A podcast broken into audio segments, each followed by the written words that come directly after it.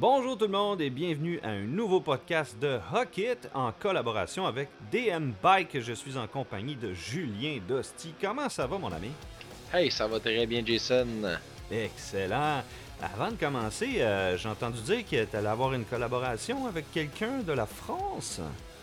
Eh ouais, ouais, nos amis français. Ouais, en fait, un, un gars, euh, Chris, un gars spécialisé en suspension euh, qui travaille pour une compagnie euh, là-bas euh, et il design des suspensions, un gars qui s'y connaît assez pas mal. Donc euh, notre histoire est quand même assez drôle là, parce que la, la façon qu'on qu'on s'est connu, tu sais quand on dit que des fois là, faut être capable là, de, de être capable de se parler, je pense que on en a eu une belle preuve là. Moi et. Chris, on s'est on s'est pogné un peu sur, euh, sur Facebook, on a eu des échanges assez tendus euh, pour euh, finalement être capable de se reparler en privé, discuter, arriver à s'entendre. Puis maintenant, ben, on va collaborer. Donc, euh, ok, ben c'est le fun ça, tabarnouche. ouais, tout ça a parti comme, pas d'une chicane, là, mais d'une espèce de. Ouais, de- une de- argumentation quelconque. là. Ouais, une argumentation assez solide pour finalement en arriver à une belle collaboration. Donc, présentement, là, euh, Chris est en train, euh, je dois lui donner le crédit, là, c'est en train de, de nous écrire beaucoup d'articles que, bon, je vais remettre un peu à la sauce québécoise parce que on se le cachera pas parfois. C'est un petit peu, pas que c'est difficile à lire, là, mais les termes français euh, sont pas les termes québécois. Ouais, Donc, ouais, je euh. Je vais nous organiser ça pour que ça soit, ça soit très bien compréhensible, mais Mais tu sais, euh, je veux dire, on- quand c'est écrit pneu, on comprend, même si on dit des tires, tu sais. Fait que je pense qu'on Ouais, est correct quand même. Sauf que dans les termes techniques de suspension, ils ont, eux autres, des fois, ils ont certains termes Ouais, là, ouais. que tu fais comme ouf, j'ai aucune idée de ce que ça veut dire. Donc, euh, je vais, je vais, je vais arranger ça pour que ça soit assez facile à comprendre. Mais euh, c'est vraiment un réel plaisir de travailler euh, avec lui. C'est vraiment cool. Puis, euh, Puis là, vous allez dans le fond et vous allez écrire des articles généraux ou plus focus sur les suspensions? Euh, focus sur les suspensions, surtout au départ, c'est le sujet sur lequel on traite. Euh, et je dois vous dire qu'on rentre, on, on commence vraiment par la base et on va rentrer dans du gros technique sale, comme on appelle. Donc, Ah, euh, ouais. il y en a qui vont, il y en a qui vont être très intéressés, d'autres qui vont complètement être perdus. Mais le but, c'est de vous moi, je suis donner. intéressé, mais tu vas me perdre pareil. Ah, Le ben, but- En tout cas, j'ai hâte de voir ça. Est-ce que ça va être plus par écrit que vous avez des articles? Ouais, ouais, ouais, ouais, ça va vraiment être par écrit. Euh, éventuellement, possiblement qu'on va peut-être le- l'avoir euh, avec nous dans nos podcasts. Là. Euh, Ah, c'est ouais. quelque chose qu'on a déjà. Ouais. Ah, serait c'est sûr que ça va être possible de faire à ce niveau-là. On va regarder ça. Mais au début, là, ça va vraiment être, être par écrit. Puis l'objectif, c'est comme toujours, de vous donner la meilleure information possible sur le fonctionnement des suspensions, puis comment ça marche et tout. Que c'est c'est là-dessus qu'on planche actuellement. Wow. En tout cas, j'ai très très hâte de lire ça. Euh, bravo. Puis euh, écoute, euh, c'est, c'est- prendre une expansion comme ça, c'est toujours le fun et puis euh, c'est intéressant. Fait que écoute, bonne chance à vous deux là-dedans, puis j'ai hâte de voir ça. Fait que aujourd'hui, là, on a un, un podcast bien spécial. On va vous faire une rafale de questions que beaucoup de gens se posent. Peu importe qu'on ait l'expérience ou pas, on a toujours des questions. Il y a toujours des choses qu'on se dit, ouais, mais j'ai-tu le droit de faire ça? Ben, on va en parler aujourd'hui. Yes. Première yes, yes. question, mon Julien. J'ai-tu le droit de mettre mon vélo à l'envers pour le ranger? La réponse, c'est oui. Il y a absolument rien qui peut briser sur un vélo si votre vélo est à l'envers. Euh, même que de virer un vélo à l'envers, contrairement à ce qu'on peut penser, euh, c'est bon pour les seals de la suspension. Mhm. Parce que sur vos fourches, souvent, il y a des petits ports de transfert qui font en sorte que l'huile à l'intérieur des lowers vont euh, aller imbiber les seals. Donc, ça peut même être bénéfique de faire ça. Donc, euh, en aucun cas, ça peut absolument rien briser, tant au niveau des suspensions que au niveau euh, des freins. Cassez-vous pas la tête avec ça. Seul petit bémol que j'aimerais ajouter, Mhm. les suspensions Boss ne peuvent pas être virées à l'envers pour certains modèles. Bon, je connais à peu près personne au Québec que ça, mais je voulais juste donner la petite parenthèse pareil, là, au cas où que quelqu'un y aurait des suspensions Boss et qui nous écouterait. OK. Puis en même temps, on s'en va vers la prochaine question, mais le fait de virer un vélo à l'envers. Là, il y en a qui vont dire Ouais, mais ça fait remonter des bulles d'air dans les freins puis tout ça. Si tu revais ton vélo de bord puis qu'il ça prend 3-4 coups là, à, pomper, là, c'est parce qu'il y avait déjà une bulle d'air. Oui, c'est ça exactement. Et exactement. là, je m'en vais, vers la prochaine question avec ça. On va pouvoir en parler. J'ai-tu le droit de blider mes breaks sans avoir un kit professionnel? Oui, oui, effectivement. Euh, écoutez, il existe des super de bons kits sur Internet. Personnellement, là, le kit que j'utilise, j'ai acheté ça sur le net sur AliExpress. J'ai payé ça 20$ il y a 8 ans. Et ça fait très très bien le travail. J'ai jamais eu de problème. Et des breaks, j'en ai blidé de toutes les sortes et j'en ai blidé vraiment plusieurs. Mhm. L'important, c'est pas mal plus la technique qu'on utilise que le kit en lui-même, là, mhm. euh, à moins que votre kit, là, euh, genre les rings de caoutchouc de votre kit soient finis, etc. Mais sinon, là, euh, il n'y a pas besoin d'un kit professionnel à 300$ pour être capable de faire une bonne job de break. Ben, même encore sur un kit, là, les petits adapteurs, les, les, petits adapteurs que tu visses après ton caliper, là, ou ta, ta manette, là, c'est des O-rings. Si est fini, tu le changes, là, ça coûte une scène un O-ring. Exactement, c'est en plein ça. Puis les kits, les kits maintenant là, travaillent vraiment très bien. Vous n'avez pas à vous inquiéter là-dessus. Si vous savez comment bien faire le bleed de vos freins, vous allez arriver à un bon résultat, je vous le garantis. Fait que pas obligé d'acheter un kit à 100$, là. ça sert à rien. Non, non, pas besoin d'aller jusque-là pour vos petits bleeds personnels à la maison. C'est sûr que si vous faisiez des bleeds dans une shop 40 heures par semaine, ben c'est sûr que le kit à, le kit à 150-200$, il facilite la vie, mais pour l'utilisation à la maison, c'est pas obligatoire. Vous n'arriverez pas à un meilleur résultat parce que vous avez un kit à 500$. Parfait. Prochaine question. J'ai-tu le droit de mixer les composantes de drivetrain? Euh, ça dépend quoi. Mm Dérailleur, manette, non. Ça, faut que ça, ça, ça, ça, ça vient au monde ensemble, ça doit rester ensemble. Euh, au niveau de la marque, pas au niveau du modèle. Donc, euh, SRAM avec SRAM, Shimano avec Shimano. Le reste, au niveau des, des modèles, vous pouvez mélanger XX1 avec NX, avec GX, avec XO1. Vous pouvez tout mélanger ça ensemble. Euh, le modèle change rien, on doit juste garder la même marque. Pour ce qui est euh, cassette chaîne, ça, vous pouvez prendre la marque que vous voulez. La seule chose qui est à respecter, c'est le nombre de vitesses. Mhm. Si j'ai du 11 vitesses, il ben, faut que j'achète tout en 11 vitesses le seul petit bémol, c'est que le nouveau Shimano 12 vitesses, la chainring demande une chaîne Shimano absolument.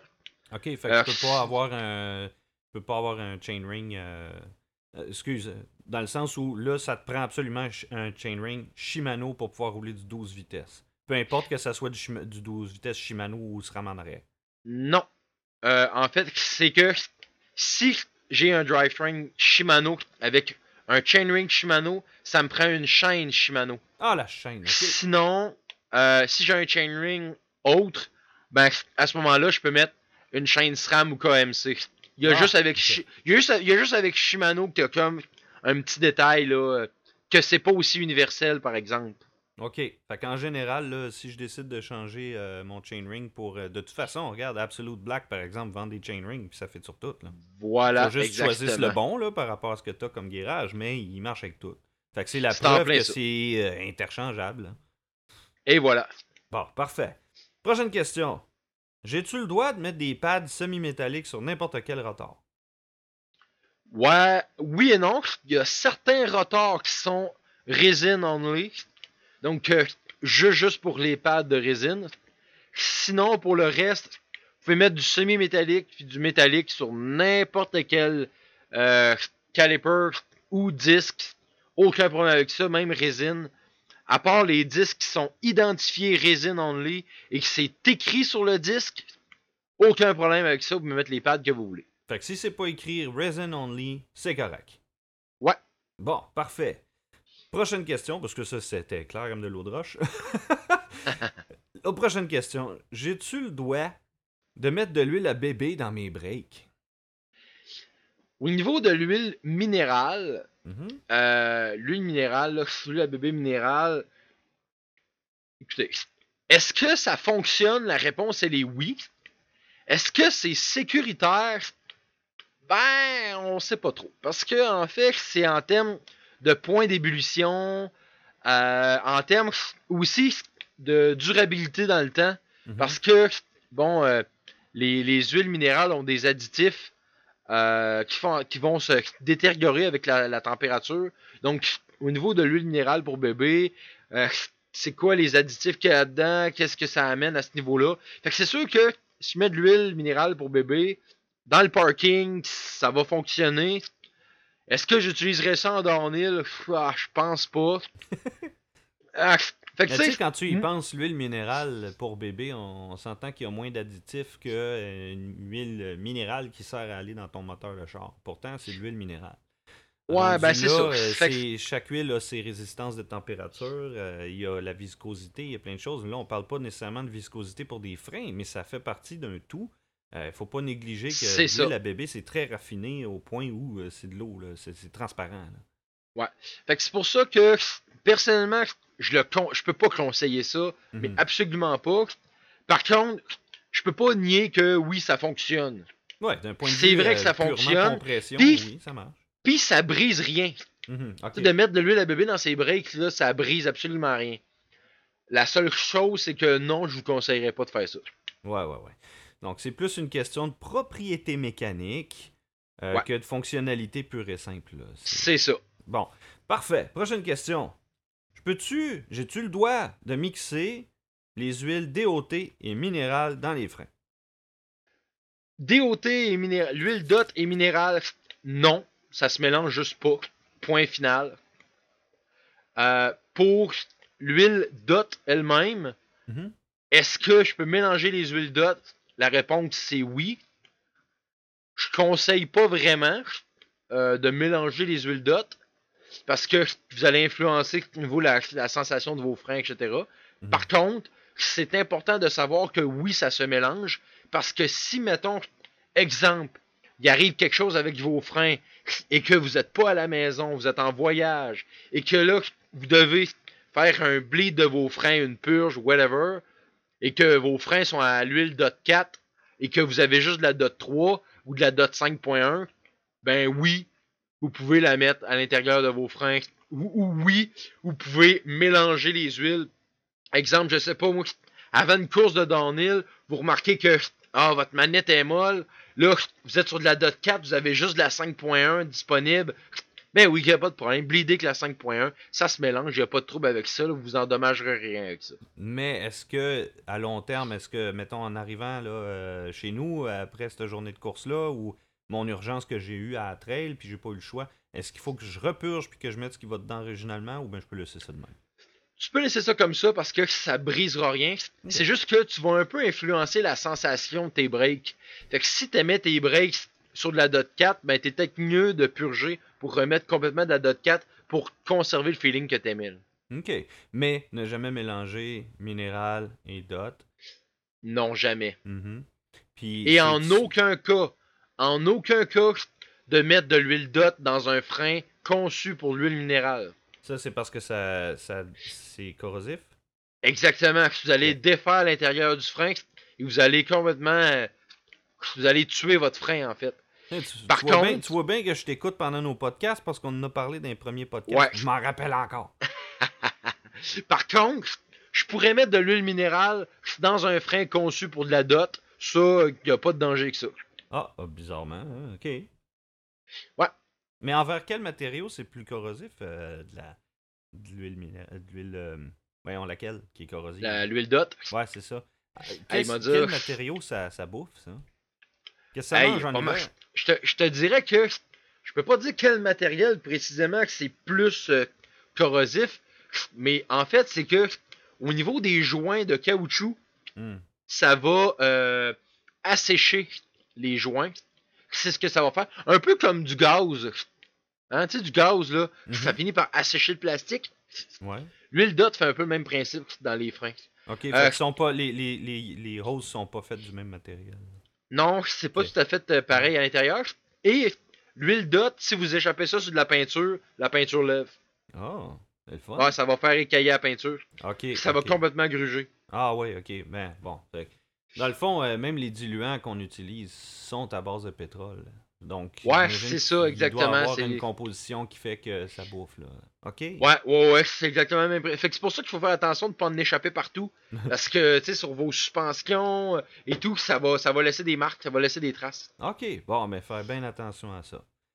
OK. euh, on passe à la prochaine question? Yes, sir. OK, OK. Alors, j'ai-tu le droit de mettre une chaîne 11 vitesses sur une cassette 12 vitesses si c'est tout ce que j'ai?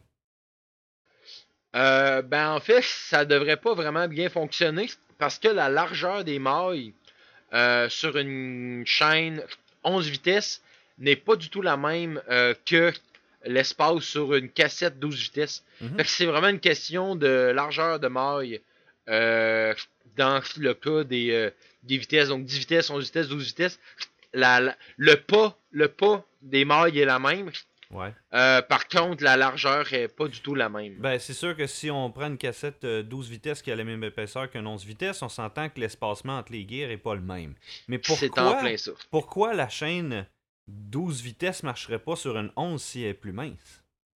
En fait, pourquoi on peut pas mettre une chaîne 12 vitesses sur du 11 vitesses, c'est que la chaîne, elle va fonctionner. C'est juste qu'elle va être comme... Elle va avoir un lousse. Fait que l'espacement, pour être capable d'embarquer sur les... euh, sur les... euh, sur les gears, là, il va y avoir comme trop d'espace. Ça va... Ça va nuire à vos changements de vitesse. Par contre, si vous êtes dans marbre, vous avez rien que ça, ben, je présume que ça devrait réussir à fonctionner, là. Ouais, au moins temporairement. Bon, vous devriez être capable de vous rendre à la maison, mettons. OK. Bon, tant. Disons-le comme ça. aider. OK. Bon, ben, prochaine question. J'ai-tu le droit de mettre une manette 12 vitesses sur un dérailleur de 11 vitesses?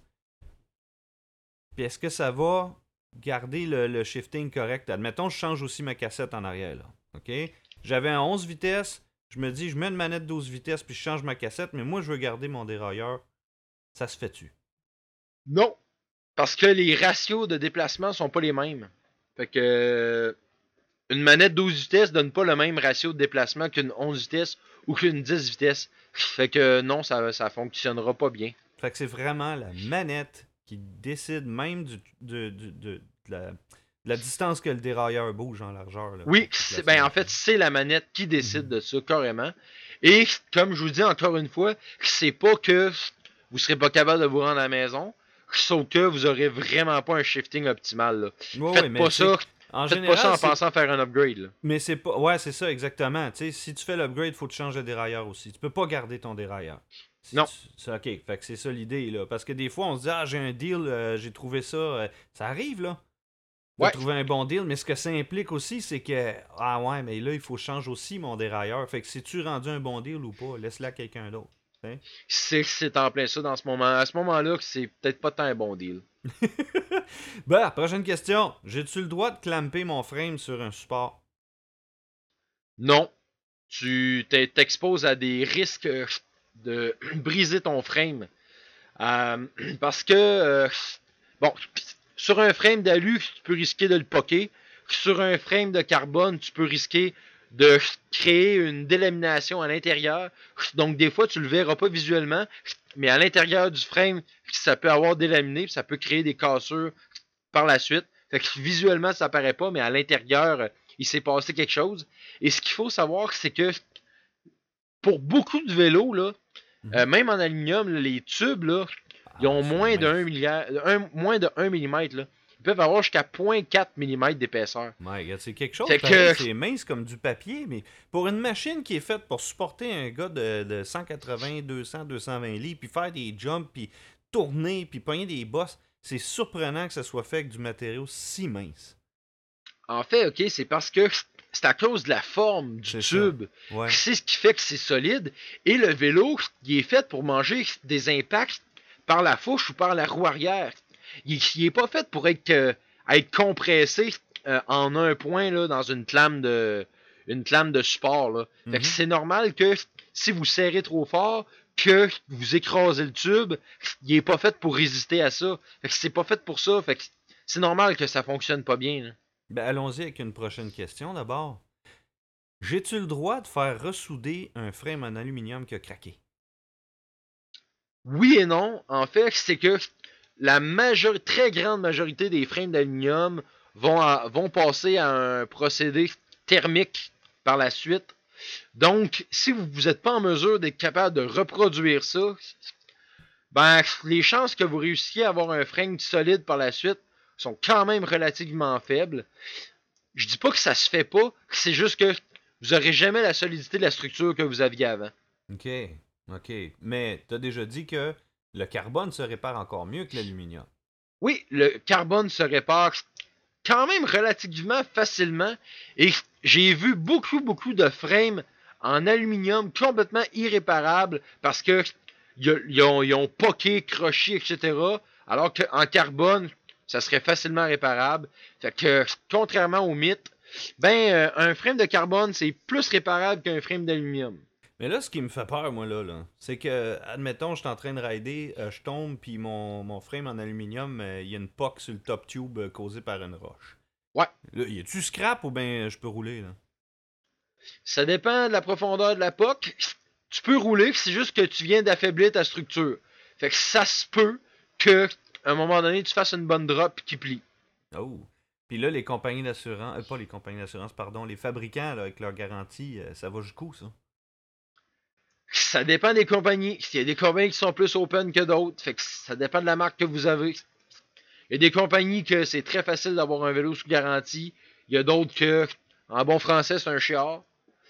Donc, euh, ça dépend de la marque que vous avez. Ça dépend, euh, ça dépend du rep. Ça dépend du, de la shop. Ça dépend de bien des facteurs qui font en sorte que qui, comment fait le suivi, l'ouverture de la compagnie, etc. OK. Prochaine question. Là, on a Et je dirais, Oui. juste rajouter, Oui, oui. de cet incite, on peut ajouter aussi la disponibilité hein, des cadres. ouais, effectivement, c'est pas facile ces temps-ci là. Mais on va souhaiter que le marché euh, redevienne un peu plus facile d'accès à ceux qui cherchent des vélos neufs. Ouais. En attendant, prenez soin de vos machines, hein. Prenez-en Eh soin oui. parce que Eh oui, eh oui. hey, trouver des composants en ce moment là, c'est vraiment pas facile. là. Même un dérailleur est dur à trouver. Donc, un peu de maintenance, un peu tous les jours, un peu toutes les semaines, ça va loin en termes de je, je vais rouler cet été. C'est, c'est en plein ça. Puis Ouais. notre dernier podcast traitait justement sur l'entretien qu'on peut faire à la maison de façon plus quotidienne pour allonger la durée de nos pièces. Ouais, ben stratégiquement, en tout cas, tu viens de renvoyer les gens à notre podcast d'avant. Hey, t'es un génie, toi.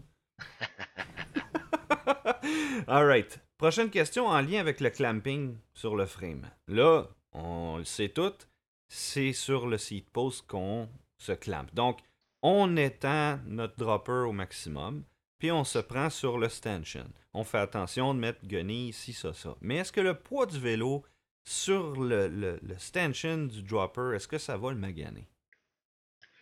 En fait, ok, dis-toi ok que quand t'es toi assis sur ton bicycle, tu pèses pas mal plus que ton bicycle. Donc, non, il n'y a pas, pas de risque. mon bicycle, toi, hein? non, non, mais je comprends. Donc, finalement, il est capable de supporter des poids bien plus élevés puis des impacts bien plus élevés que d'être pendu par là.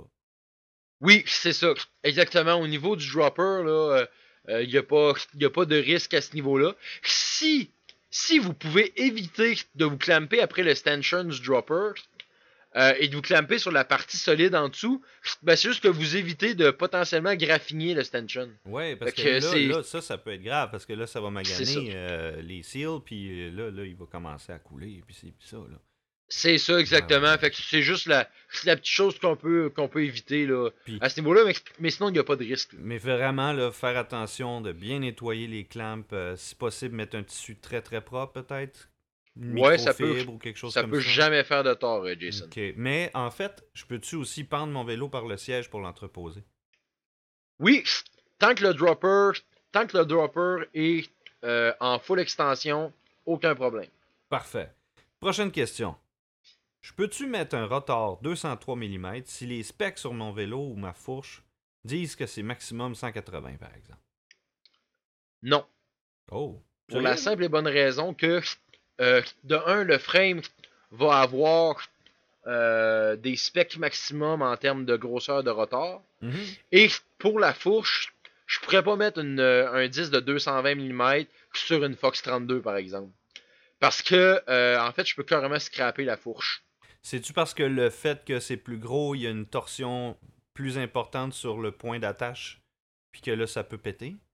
En fait, c'est surtout sur l'intérieur. Vous allez scraper vos bushings. Euh, vous pouvez vraiment tordre la fourche, là, parce que je veux pas là, le, le, le, le ratio, là, le bras de levier que ça donne, là, Ouais. euh, sur un petit tension de, de 32 mm, là, ça fait beaucoup de force là, appliquée. Euh, surtout si on met un 220 mm, souvent c'est parce qu'on va faire de la descente. Donc, euh, c'est vraiment, vraiment pas conseillé. On peut carrément scraper une fourche en faisant ça. Ouais, mais d'un point de vue purement mécanique, là, si ça prend moins de force pour freiner avec un rotor plus gros, pourquoi est-ce que ça applique plus de force sur, le sta- sur la, la- la structure elle-même de la fourche? Ça prend moins de force de freinage au niveau des freins. Par contre, le bras de levier, pour te freiner, l'énergie que ça prend est la même. Ok, ok, ça répond à ma question. Même chose pour en arrière. Donc là, moi, si c'est écrit euh, maximum 180, là, je peux pas aller plus haut. Non. Bon, fait que pour ceux qui, des fois, se disent Ok, ben, je vais changer mes rotors pour mettre plus gros, faites-le seulement si les specs de votre fourche ou de votre cadre le permettent. Voilà. Parfait. Alors, je reviens mon carnet de bord puis on s'en va avec la prochaine question. J'ai-tu le droit de laver mon bike avec un pressure washer, une laveuse à pression? En fait, euh, théoriquement, les gens disent non. Par contre, les tests que j'ai vus disent que, ultimement, ça change pas grand-chose. Hmm. Par contre, la chose que je voudrais amener comme nuance, c'est que la machine à pression va souvent, ok, faire en sorte que ça va pas, ça va pas rien scraper sur le cadre Mhm. ce que ça va faire, c'est que la pression va faire en sorte que vous allez soit carrément retirer la graisse de vos bearings. Ou Donc, pousser la chenoute dedans. Exactement, ou ah. pousser la chenoute dedans. Donc, c'est pour ça que c'est pas vraiment à conseiller parce que, ah, écoutez, vous allez plus vous nuire que d'autres choses. Puis, écoute, il faudrait que votre vélo soit encrassé en tabarslack pour avoir besoin de la hausse à pression pour laver ça. Là. Ouais, c'est juste d'après. Écoute, moi, je l'ai toujours lavé juste avec la hausse normale, puis c'est bien en masse. J'ai jamais vu une tache de boîte euh, rester là. Ben, c'est ça. Après ça, je prends mon éponge, je le lave, il est bien correct, là. Donc, c'est juste des fois, il y a des gens qui pourraient se dire, ouais, mais ça va bien plus vite.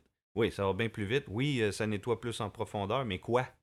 Colin, ta boîte, elle, elle- va pas plus loin que ton cadre. Mais là, c'est sûr que si tu commences à pousser euh, sur tes bushings, puis tout ça, puis euh, euh, tes, euh, tes pivots de suspension, tu risques de- d'envoyer beaucoup plus de, de dommages qu'autre chose dedans. Là. Mais, En fait, là, en fait, c'est que oui, ça va plus vite sur le coup. Donc après ça, faut que tu passes une heure pour démonter le bag pour tout que- Mais là, j'ai vu que Mokoff avait sorti un mini compresseur. Là. Ça a l'air que c'est bien le fun à utiliser. Là. ouais, ouais, je serais curieux d'utiliser ça. Sauf que à 400 pièces pour, à 400 pièces pour le kit, euh, faut quand même vouloir. 408 Faut quand même vouloir. Ouais, aïe, aïe, aïe. Non, c'est quelque chose, hein? Ouais. Ben, écoute, je pourrais changer mes breaks peut-être. euh. Bah ben écoute, garde. Rendu là, moi, j'ai aucun problème avec ça. euh, on met assez, on met assez d'argent sur nos machines là que. Ah oui, c'est juste, c'est- toujours une question de, de préférence, de budget, de goût. euh, des- c'est en c'est- plein ça. C'est libre à tous, là. On juge pas, c'est juste que tabarnouche, ça fait cher pour une petite machine de même. Euh, ben écoutez, ça a sûrement été conçu pour justement rien endommager, puis que ça soit la pression parfaite, puis pouvoir vraiment bien décrasser quand même. Donc, en plein ça. il doit avoir quelques mérites, là, cette jolie petite machine rose. Prochaine question. J'ai-tu le droit de mettre n'importe quelle rime sur une fourche différente? Euh, ben, en fait, euh, Ah, sur une, ton une vélo, roue, on parlera pas du rim, on va parler du hub, là. Ouais, ben, en fait, tu peux mettre n'importe quelle roue de ton bicycle sur ton vélo. Je veux dire, tant que tu respectes les specs, euh, la, la- le diamètre, la largeur du hub, euh, la largeur du rim, euh, en termes, si on prend, mettons, euh, le 27, 27,5 plus, euh, 20, 29 plus, dans, dans ces, ces types de dimensions-là. Mhm. Mais sinon, tu peux mettre n'importe quelle, n'importe quelle roue sur ton bicycle. Tant que ça respecte les specs, Il n'y en a pas de trouble. Mais c'est parce que moi, ce que j'ai vu, c'est que, par exemple, sur une fourche euh, RockShox lyrique, euh, je pourrais pas nécessairement mettre mon hub dessus à l'endroit où tu mets ton où tu, tu, tu fixes ta roue là. Euh, sur le hub. Ouais, ben, c'est pour ça que je parlais des specs. Mhm. En termes de l'axe, QR15, Ouais. est-ce qu'il est boost, pas boost? Euh, ouais, on s'entend, on que- reste dans le boost là, ok? Mettons, on est dans le boost là. Moi, je m'achète un set de roues, puis mon hub, oh my god, il fit pas sur ma fourche. Hey, là, je suis mal pris là. Ben, en fait, s'il est boost, ça va fitter. C'est juste la grosseur de l'axe. 9 ou 15 mm rendu là. Ouais. Pour ça que je dis que c'est important que la roue respecte les specs de, euh, de la fourche ou du cadre. C'est juste ça que tu as à respecter. Outre ça, tu peux acheter n'importe quel set de roues tant qu'il respecte les specs. Pas de trouble. Puis là, ben, j'ai une question pour toi. Juste pour le fun, là. Qu'est-ce qui fait que sur ma fourche 29, je peux pas mettre une 27,5 à rente? Il reste de la place? Si je veux convertir mon bike en 27,5, pourquoi je peux pas? Le problème, ok, c'est que tu vas abaisser ton vélo de 15 mm si ma mémoire est bonne. 15 mm plus bas, je sais pas si tu le sais, là, mais tes pédales vont accrocher à terre. Ah oui, ok. Mais c'est pas d'abord par rapport à un aspect mécanique de la chose. C'est vraiment pour le fait que ton, ton bottom bracket va baisser. Ben, en termes, tu briseras rien à faire ça. C'est juste que la dynamique de ton vélo va complètement être changée. Mhm. Parce que là, ton chainstay, ben, en termes de, de, de, de, de, distance de dégagement et tout, il pourrait être potentiellement plus court. Là, il va être plus long. Euh, sais, la roue va être comme déportée. Euh, L'autre chose aussi, c'est que au niveau de la dynamique de ton bike, ben, tu vas assurément changer beaucoup de choses. Là. Des roues de 27,5, euh, ça roule pas pantoute comme des 29. Mhm. Fait que, oublie pas que ta géométrie est adaptée pour du 29. Fait qu'en mettant des 27, eh boy, tu risques de voir une méchante différence. Mhm. Je conseille pas vraiment de faire ça parce que tu vas carrément défaire un peu la géométrie de ton bike. Au même titre que de juste changer ta potence, euh, ça change le comportement en tabarouette, là. Ouais, Euh, effectivement, c'est juste que là. courte, euh, là, c'est le mouvement du bike qui va se tirer. Une potence plus longue prend un peu plus d'input de guidon, tu sais. Ça change Ouais. le comportement. Fait que de fait de changer les roues, oui, il y en a qui se font des setups mullet. Euh, J'imagine que, je- tu sais, il doit avoir certains avantages, mais si ta géométrie était pas faite pour ça, c'est juste que ton vélo, il va se comporter différemment. Ouais, c'est ça. Si ta géométrie n'est pas faite pour ça, en fait, c'est que ça sera pas positif comme move. Non, il y en a qui le font pareil et qui ont bien du fun, ça a l'air. Ah, On peut pas nécessairement dire que c'est mauvais. Il y en a qui, ont, qui, qui doivent remarquer que le derrière est plus joueur un peu puis ils doivent aimer ça. Je sais pas. est-ce que c'est est-ce que c'est mauvais? Est-ce que c'est c'est problématique? Non. Mais est-ce que euh, c'est réellement si positif que ça comme move sur un bike qui est pas fait pour ça? J'en doute très fortement pour être bien franc. Encore une fois, c'est bien subjectif. hein. Ouais, c'est sûr. Mais c'est parce que là, on tombe dans un domaine où c'est pas nécessairement que mécanique. Je veux dire, hey, on a déjà roulé avec des maudites vidanges, là, on s'entend-tu, là? Fait Ouais, c'est sûr. Tu sais, de- de- avec les bikes modernes, là, on- aïe, aïe, tu peux faire, d'après moi, des modifications comme ça, puis sûrement retirer un certain plaisir, là. Euh, Ouais, oui, oui, oui, au sais, niveau du plaisir, au niveau du plaisir, c'est sûr que oui, là. C'est moi, on s'entend, là. Je m'affaire plus à, à l'aspect la dynamique optimale du bike, là. Ouais, c'est ça, parce qu'il est conçu pour rouler avec ci ou ça, tu sais. Fait que Ouais, là, il y a une trolley de bikes qui vont s'en venir avec des setups mullet de base, Ouais. faites pour ça. Est rendu plein même- ils sont rendus même avec des, des triangles que tu peux changer en arrière pour switcher d'un à l'autre. Ouais, Hey, c'est quelque chose, là. Ça va être le fun tantôt, là. Euh, c'est sûr qu'à un moment donné, j'aimerais ça essayer ça. J'en ai pas fait l'expérience, mais j'aimerais ça. yes. yes. Prochaine question. J'ai-tu le droit de nettoyer mes breaks au complet, genre pad et rotor, avec du brake cleaner? Oui, tu peux faire ça. euh, c'est pas, c'est pas dommageable. Tu briseras rien à faire ça. Puis, euh, Mais est-ce que Ouais. le brake cleaner peut bien nettoyer mes pads s'ils ont été contaminés ou est-ce que c'est mieux de prendre de l'alcool? euh, en fait, c'est que dépendamment des marques de brake cleaner, il y en a qui vont laisser un espèce d'enduit Hmm. euh, qui va un peu nuire par la suite. Fait que l'alcool, Ah, elle, ça, ça, ça s'évapore. Puis... Fait que c'est pour ça que l'alcool. Tu sais, je commencerais. Moi, moi, pour moi, là, le brake cleaner, c'est en dernier recours. Quand vraiment, là, esti que j'ai essayé plein d'affaires, ça marche pas? le brake cleaner, c'est comme pas mal mon, mon, mon ultime solution. Mais quand je peux l'éviter, je le fais. Ben, dans ce cas-là, avant de tomber dans le brake cleaner, on va y aller avec une autre question vraiment euh, pertinente avec ça. Droit de sabler mes plaquettes ou mes disques? Le sablage des disques, complètement inutile. Ah ouais? Ouais, point barre, il n'y a pas d'autre chose à dire là-dessus. Donc, c'est-à-dire que si j'utilise un papier avec un bon grit, là, puis que je fais exprès là, de, de faire que la surface soit plus rude qu'avant, ça va pas créer une plus grande friction avec le pad puis breaker mieux? Ça, là, Ouais, c'est... écoute, ça va faire ça tout le premier kilomètre que tu vas rouler, puis c'est tout. Après ça, c'est fini. que, euh, ça sert absolument à rien de faire ça. Parce que dans le fond, tout ce que ça fait, c'est que ton pad, lui, anyway, il va juste se bouffer plus vite, puis il a la même surface de friction pareil. C'est en plein ça. Bon, fait que ça sert à rien, c'est ça que tu me dis? Non, ça sert à rien de sabler un disque. Pour les pads, pour les pads, là, écoute, faut vra- c'est vraiment là, une solution ultime, là, genre dernier recours, t'as tout essayé, puis là, tu t'es rendu là. Mais m'a dit qu'il faut vraiment que ça soit dernier recours parce que quand tu vas sabler, les chances que tu sables complètement à droite sont faibles. Là, tu peux créer, Ah, tu veux ouais. créer un angle dans ton pad ou tu veux le, tu vas le mettre plus rond, puis ça va te nuire lors du freinage. Honnêtement, là, faut vraiment être rendu en dernier recours pour faire ce genre d'affaires-là. Puis rendu là, pour vrai, là, comparativement au prix de n'importe quoi dans le monde du vélo, on s'entend que les pads, c'est quand même pas ce qui est le plus cher. là. Mais m'a dit, quand t'es rendu là, là, c'est parce que tu veux vraiment les sauver. Ouais, c'est ça, c'est ça. Fait que, t'as aussi bien d'échanger. Hein. Ben, si t'en as pas. Ben, en fait, je réponds à la question pour. Si t'en as pas d'autres, puis tu Ouais. veux aller rouler, tu peux t'essayer puis le faire. Ouais, parce que des fois. euh, C'est pas grave. Tu briseras rien à faire ça. C'est ça. Des fois, tu les trouves pas, euh, t'as pas le temps de niaiser que ça. euh, bon, tu peux quand même essayer là, de les sauvegarder. Là, mais moi, mettons qu'ils sont, mettons qu'ils sont contaminés, là, je sais pas, j'ai échappé de l'huile dessus en, en, en huilant ma chaîne. Là, whatever. J'y ai touché. Passe-le avec aux torches. Passe-le aux torches. Ouais, mais si j'ai pas de torche, prends-tu un lighter ou ben euh, je fais quoi? Ah oui, pas. Écoute, tu peux même. Et tu peux les faire bouillir. Tu peux les mettre au four à 425 si tu veux. Euh, écoute, t'es- la seule affaire, c'est les pads en résine que tu peux pas faire. Les pads en résine contaminés, il y a à peu près rien à faire. Ah. Mais des pads en métal, tu peux passer ça aux torches, tu peux les sacrer dans le feu si ça te tente.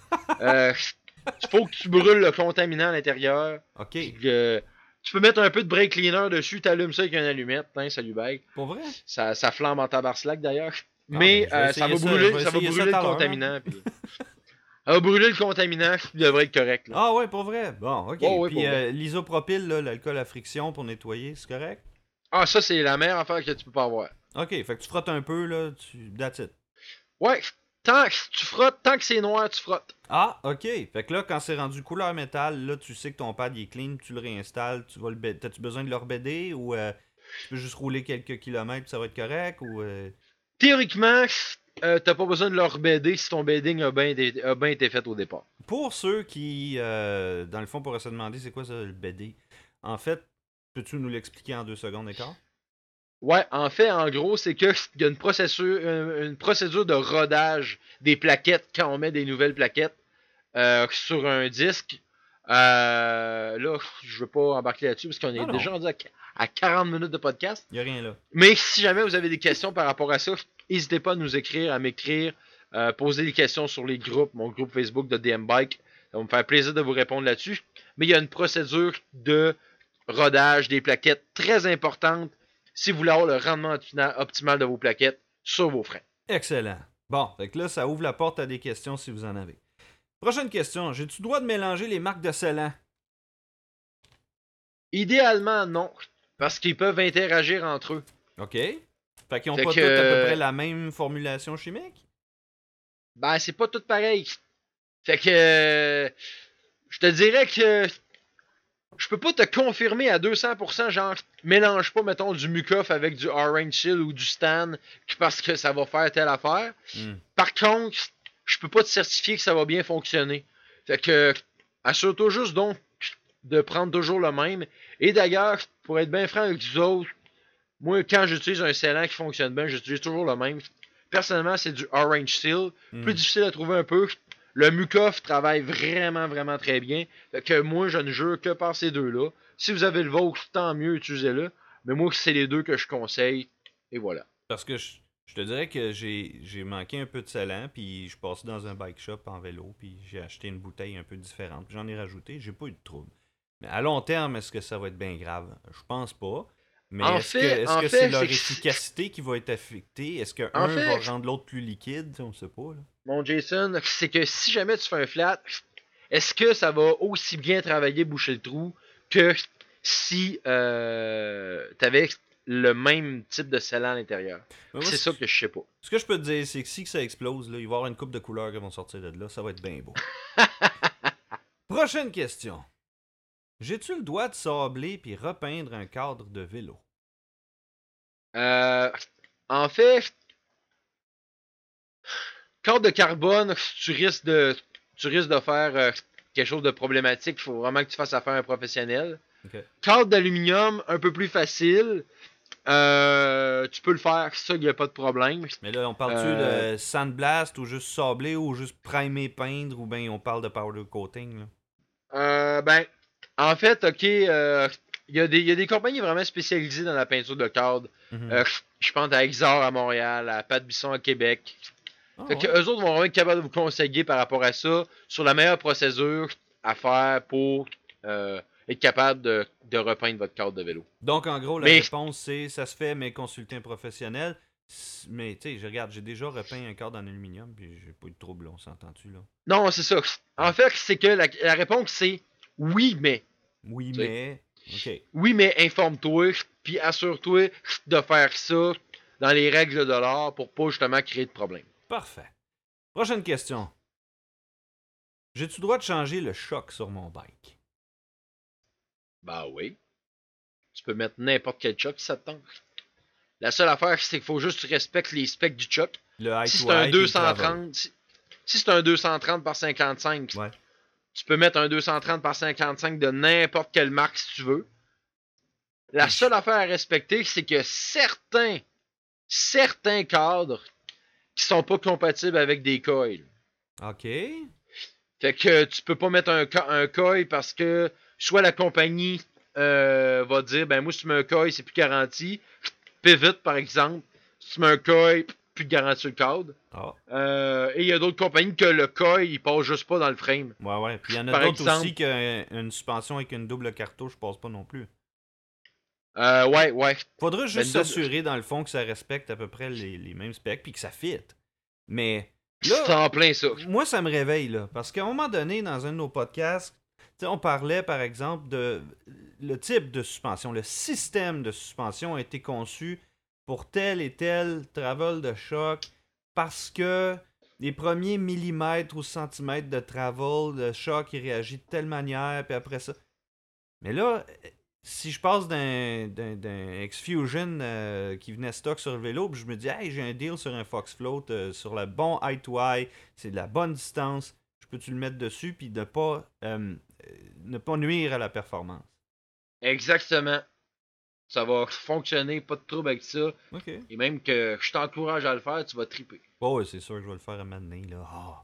Mais, euh, mais écoute, ok, fait que ça, ça influence pas. le- le- Maintenant, les chocs, on va dire, ils ont une manière peut-être plus uniforme de travailler. C'est pas comme à Non, ça va mais- influencer énormément le comportement, la dynamique de ton vélo, mais c'est que ton cadre est compatible. C'est juste qu'après ça, chaque compagnie, ben, ont un feeling différent. C'est, tu sais, du Fox, ça roule pas comme du RockShox, comme du Olins, comme du DVO, comme. euh, fait que, tu sais, ça va changer le comportement, Mhm. mais euh, tu peux le faire sans problème. Puis des fois, c'est aussi une question de durabilité ou de facilité d'entretien ou des choses comme ça. Oh, il y a plein de raisons qu'on peut faire un changement de choc. Prochaine question. J'ai-tu le droit de mettre une fourche avec plus de débattement sur mon vélo? Oui, tu peux le faire, sauf que faut pas t'augmenter trop le débattement. Au-delà de 20 mm, là, c'est très très très très risqué de casser le cadre. Ou l'affaire qui arrive, c'est que ça va influencer énormément le comportement du vélo. Mhm. Fait que- puis pas de façon positive. Là. Si vous mettez une fourche de. Mettons, ex- exemple, si vous, avez une, vous aviez une fourche de 140 mm, vous allez mettre une 180 mm en avant de ça, Ouais. ben le comportement de votre vélo va être merdique. Fait que ça sera même pas. Ça sera même pas intéressant à rouler. À ce point-là. Ouais. OK. Mais là, il y a les angles. Admettons, j'en pogne une avec le même euh, travel, mais l'angle de fourche légèrement différent. C'est comme le offset, là.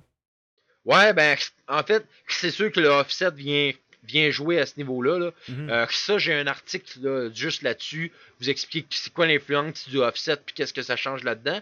Mais si on s'affaire juste au, au débattement, 10, 10 mm sans problème. 20, on commence à jouer avec le feu un peu. Au-delà de 20, pensez-y pas. Mais là, la qualité de, de la suspension qu'on met dessus aussi, peux-tu faire que malgré la, nuance de, de géométrie, euh, je vais avoir plus de, de performance pareil? Ou si je prends En une fait, fourche là, de meilleure qualité, mais elle a 30, Mettons un 30, exa- cent- 30 euh, mm de plus, euh, ça fait, ça fait beaucoup, c'est ça? Ouais. Au niveau du nombre de millimètres, au-delà de 20 mm, oubliez ça. Par contre, au niveau de la qualité de la suspension, mettons exemple que j'ai une fourche bien, bien, bien de base et que je m'en vais m'acheter une. euh, mettons une Fox 36 Factory, ok? Mhm. Ben. À débattement égal, vous allez avoir une fourche qui va être plus performante. Fait que vous n'êtes pas obligé d'augmenter le débattement. Juste de changer la fourche pour une plus performante Ben oui. va déjà être un énorme gain en soi. Fait que euh, des fois, il faut voir un peu là, euh, qu'est-ce qu'on. Puis il y a la raison aussi du pourquoi on veut plus de débattement. Tu sais, une suspension bien setupée va être pas mal plus performante qu'une suspension avec plus de débattement. Fait que dans le fond, comme on en a déjà parlé, le réglage de la suspension, ça vaut de l'or. Tu sais que depuis Exact. que- depuis qu'on a fait ce, ce podcast-là, en fait, moi, j'ai appliqué justement ce que tu m'as dit. Euh, j'ai mis plus d'air en arrière dans mon choc. J'ai ajusté mon sac comme il faut. Mon rebound. Puis honnêtement, c'est plus le même bike. là. C'est terrible la différence que ça a fait. Pour vrai, là. je l'ai senti, je l'ai vu, je me suis vu flyer. Là. Ça n'a pas de sens. Parce que j'ai l'impression que, ah, tu sais, bon, il en manque un peu, j'ai l'impression. J'ai été un peu plus dur. En fait, j'ai réglé mon sac vraiment selon les principes que tu m'as dit, quitte à rajouter euh, 20 livres dedans, là. OK? Ouais. Puis après ça, j'ai joué avec mon rebound. Puis honnêtement, mesdames et messieurs, là, pour ceux qui viennent de s'acheter un vélo de montagne, faites cet ajustement-là au plus vite. Parce que si vous aimez déjà le vélo de montagne comme là, là, là vous allez aimer- vous allez l'aimer encore plus parce que vous allez ressentir la performance, là, là. ce que c'est censé être pour vrai. Là. Yes. Faites-le. Comme Julien l'a dit l'autre fois, jouez avec les pitons. Exactement. Prochaine question. J'ai-tu le droit de mettre des pneus plus larges sur mon bike? Moi, là, c'est écrit max 2.6. Mais quand je regarde, je me dis, il en reste de la place. Je pourrais mettre un 2.8 plus 16 là-dessus, on dirait. là. On- Il y a de la place. Est-ce que je peux? En fait, euh, la réponse c'est oui et non. C'est que tu vas mettre le tailleur, il va passer dans le frame, sauf que quand tu vas aller rouler, il va se mettre à frotter.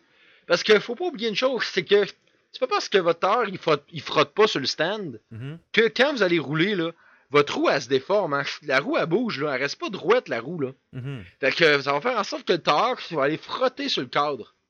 Et moi, là, j'ai même déjà vu quelqu'un avec un frame de carbone scraper son frame de carbone parce que le tailleur a frotté sur le, sur le chain stand arrière, ça a mangé le frame. À ce point-là? À ce point-là. Wow. OK. Fait que faut vraiment pas négliger qu'est-ce qu'un tailleur peut avoir comme effet en frottant sur un cadre. Là, ce que j'ai l'impression que tu me parles de torsion de la roue. La roue, là, évidemment, elle, elle, on la regarde, elle est droite. Mais quand on roule, on met un poids dessus, elle tourne à une vitesse, puis on tourne. Ce qui fait que elle, elle a une- un mouvement, elle va flexer. Puis si elle baisse Ouais. en bas, elle, ba- elle monte- elle bouge en haut aussi. Là. C'est C'est en plein ça. C'est pour ça, ça que la, la- la roue, là, sans que vous vous en rendiez compte, là, elle fait un peu un S quand vous vous promenez. Là. Mhm. Euh, quand vous rentrez dans un rock garden, là, la roue, là, elle se promène en S sur le cadre. Si vous pouvez aller voir des vidéos YouTube au ralenti là, Mm. de, de, de gars sur la World Cup, là, vous allez voir quand ils rentrent dans les rock garden, là, le roue, là, ils font des gros S, c'est vraiment impressionnant à voir. Ah, ouais. Pourtant, quand ils arrivent en bas de la piste, la roue est bien droite. Ah, wow! Mais c'est d'où l'importance aussi du comportement. Euh, Quand on upgrade nos roues, là, dans le fond, c'est là que aussi tu peux sentir vraiment la différence. Puis, Exactement. je, je remarque aussi, tu as mis une vidéo très intéressante euh, ce matin, en date du 30 avril, qui démontre l'influence de l'emplacement du poids sur une roue. Les deux roues sur un petit rail, avaient des contrepoids qui étaient placés un plus proche du centre et l'autre plus loin du centre. Ouais. La roue qui a les poids plus au centre euh, du, du, du, cercle, on va dire, de la roue, là, plus vers le milieu, accélère plus rapidement. Pourtant, ils ont le même poids. Donc, ce qui fait que l'emplacement du poids sur une roue fait une différence sur la performance totalement. C'est-à-dire qu'une roue en carbone, par exemple, va être plus légère, mais elle a aussi des propriétés de structure qui font qu'elle va réagir différemment. Est-ce que ça en fait le meilleur choix ou est-ce qu'il y a des roues en aluminium qui peuvent aussi te procurer ce genre de performance-là? En fait, en termes de comportement, je vous inviterai à lire mon article Carbone versus aluminium au niveau des roues. Je détaille bien un peu les différences de dynamique de comportement.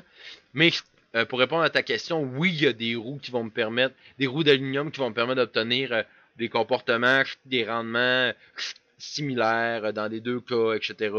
Donc, euh, c'est vraiment du cas par cas. Hmm. Mais effectivement, la dynamique du poids est tellement important, est tellement négligée, parce que le poids total sur la balance veut tellement rien dire par rapport à comment il est, réparti. sur votre vélo. Fait que c'est pas le poids total.